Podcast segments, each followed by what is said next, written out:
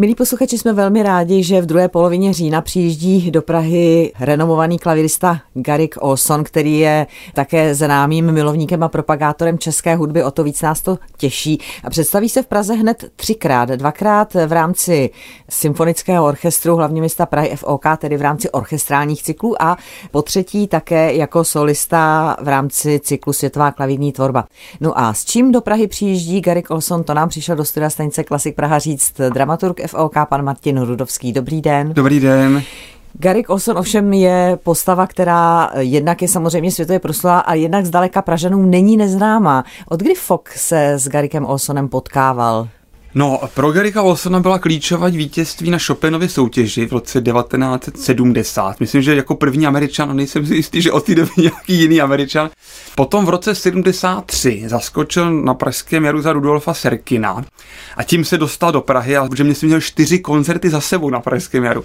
No, aby jsme si to ve foku taky tehdy všimli, tady já jsem se ještě nenarodil, ale, ale tehdy si a to, koleg... to už jsem to věděl. Ne, kolegové tušili, takže v roce 75 vlastně měl první recital a pak už se to jako nabalilo přesně, jak je to vlastně i letos, že potom se k recitálům přidali orchestrální koncerty a většinou to v takovém sendviči nebo v balíčku to většinou probíhalo, když už tady prostě Gerix z té Ameriky je, tak má teda koncerty s orchestrem a v recital. Čili od roku 75 a to právě, já myslím, že to bude nakonec nějakých 25-30 koncertů v rámci Foku od roku 75. Je to vlastně tak, že se dirigenti, šéf dirigenti protáčejí, manažer odcházejí, ředitele a Gary Colson zůstává a stále hraje a hraje. No a ještě navíc letos vlastně v únoru bylo 75, takže to je takový trošku jako výročí toho Pražského hra v roce 73, což je 50 let od té doby, co je v Praze, plus 75 let, co je na světě naštěstí. A přijede to oslavit FOK. A přijede to oslavit FOK. Stylově, tak to má Stylově, být. Ano, ano. Ta první dvojice koncertů těch orchestrálních bude 18. ve středu 18. a ve čtvrtek 19. října v půl osmé večer a poté tedy cyklus Světová klavírní tvorba 21. října. Ta bude ve Dvořák Věsíní Rudolfina, orchestrální koncerty samozřejmě ve Smetance. Tak co jste vybrali ve spolupráci asi s Garikem Olsonem na ty orchestrální koncerty? On si sám řekl, nebo jak jste došli k programu, který tam zazní? Garik Olson je složitý v tom, že on má na repertoáru asi 100 koncertů a ten tak jako nabízí. Samozřejmě, že má nějaké preference, ale takový ten zlatý základ, řekněme, ten tam je vždycky, takže on si moc neurčuje, on čeká tak spíš, co přijde a když hodně by nesouhlasil, tak samozřejmě, že to změníme ale dohodli jsme se snadno na pátém Beethovenovi císařském koncertu, protože Totiž to tak jako zbyl ten koncert po Pětaru Inkirenovi, protože my jsme rozjeli tehdy řadu Bruckner versus Beethoven a došli jsme až do čtvrtého klavírního koncertu a potom přišla pandemie a tím odešel Pětar Inkiren jakožto šéf dirigent a tak ten pátý koncert zůstal tak v luftu, jak se říká. No a když potom vznikla vlastně ta spolupráce s Garikem a řekli jsme si, že tato sezóna z těchto důvodů, co jsme zmínili, je ta pravá, tak jsme si říkali, že on je ten pravý, aby dokončil tento cyklus právě pátým Beethovenem. Takže takhle to vzniklo a myslím si, že to je vlastně docela stylové ukončení této řady klavírních koncertů Ludvíka von Beethovena. Tak to bude tedy první část těch dvou večerů, co zazní v té druhé půlce? Té druhé zazní vlastně pět pět, jsme si říkali, takže zazní pátá symfonie Petra Liče Čajkovského. Takže to bude takovýhle souboj gigantů, řekněme, Beethoven Čajkovský. Velice, velice populární program, to bude krásný koncert. Kdo se ujme řízení symfonického orchestru, hlavně města Praje Fuka? Původně měl přijet arménský dirigent Sergis Batian, kterého mimochodem jsem si vyhlédnul právě, když vystupoval těsně před pandemí s Maximem Wengerovem a proto vlastně byl Maxim Wengerov letos jako zahajovák, protože tehdy jsem si ho povšiml. Ale Sergis Batian bez nějakého dalšího komentáře má veliké osobní problémy, je to docela jako složité životní fázi. Takže jsme ho nahradili s jeho samozřejmě plným vědomím Alenou Hron, což mimochodem má také souvislost s pražským jarem, jako Gary Colson, protože letos s ní proběhl v květnu debit a do dneška jsem tím debitem fascinoval stejně jako orchestr. A tehdy mi orchestr kladl na srdce v mnoha hlasy, že až se vyskytne příležitost zase Alenu oslovit, tak ať to prosím vás uděláte. Tak jsme to teda prosím vás udělali a místo Sergeje Batmana jsme oslovili Alenu a asi měsíc a půl zpátky, měsíc zpátky to je a ona naštěstí měla ještě čas, takže jsme se na tom dohodli a moc se na to těším, že říkám, ten první a zatím poslední koncert s ní byl nádherný a myslím, že v tomto programu se také může blízknout a prostě může se s orchestrem velmi sednout. Takže ale na hron.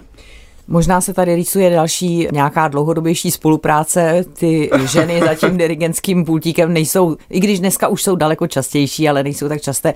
Zmiňoval jste ten dirigentský debit, ona u nás také byla tady v rádiu u kolegy Ondry Fischera, byl to velmi zajímavý pořad a zajímavý rozhovor. Takže Alena Hron bude řídit FOK 18. a 19. října, no a my už jsme říkali, že Garik Olson je tedy v Praze vámi zcela vytěžen, protože jste jej požádali ještě o koncert v rámci cyklu Světová klavírní tvorba, ten je, jak jsem říkala, ve dvoře Akvesíní Rudolfína v sobotu 21. října. Tak jaký program bude tam znít? Tam byl, myslím, Gary Colson celkem neúprosný. Když jsme mluvili o tom, že Beethoven byla možnost, tak tady prostě vyvolil skutečně svůj takový úplně srdcový, prostě klíčový repertoár. Jinak jsme zmiňovali tu Chopinovskou soutěž, čili tam bude taková, on to nazval Chopinovská symfonie, protože jsou vlastně čtyři věci, variace, imprompty, balada a fantazie Chopinovi. A to vlastně tvoří takovou logickou čtyřvětou symfonii, samozřejmě klavírní. To jenom kdyby náhodou jsem tím někoho zmátl, tak je to samozřejmě jako je Chopin, tak je to vždy klavírní. Potom vyvolil šestou sonátu Beethovenovu, která je věnovaná Haydnovi. To je vlastně, bych řekl, z těch všech kusů takový nejsevřenější, nejklasičtější tvar na rozdíl od toho Chopina, který je samozřejmě rozevlátý. A pak jsou takové dva kusy mezi, řekl bych velmi stylové pro tento recital a pro vůbec osud Garika Olsona. Jednak je tam fantazie Poutník Schubertova, což sám Schubert řekl, že to je jeho nejtěžší věc a sám ji nebyl skoro schopen zahrát a říkal sám ďábel by dokázal zahrát, tak řekněme, že to bude Garik Olson, protože to je skutečně technicky to nejtěžší, co vůbec napsal. A navíc bych tak řekl, že to vyjadřuje ten osud Garika Olsona, toho poutníka právě mezi Evropou a Amerikou, vůbec po celém světě za těch 75 let.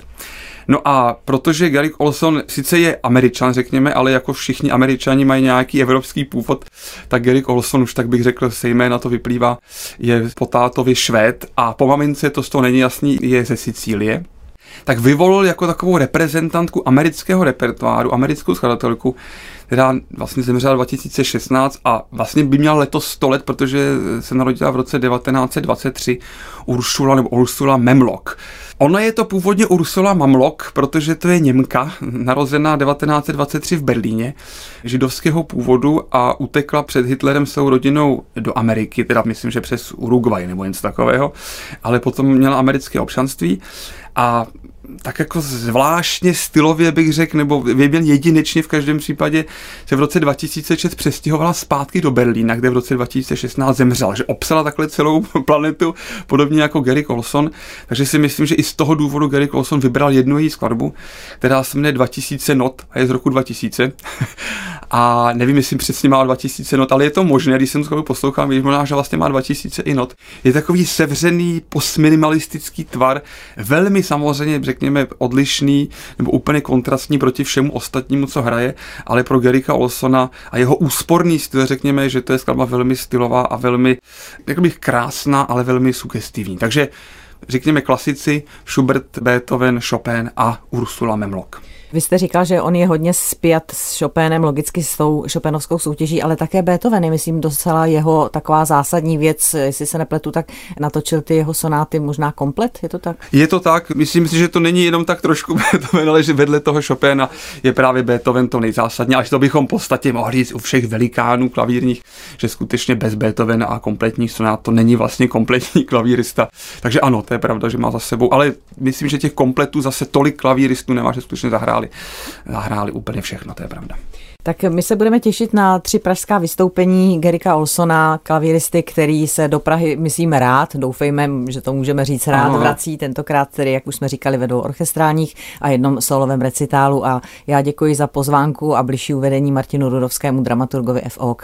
Děkuji za návštěvu a těším se na další, mějte se hezky. Děkuji, nashledanou. Nashledanou.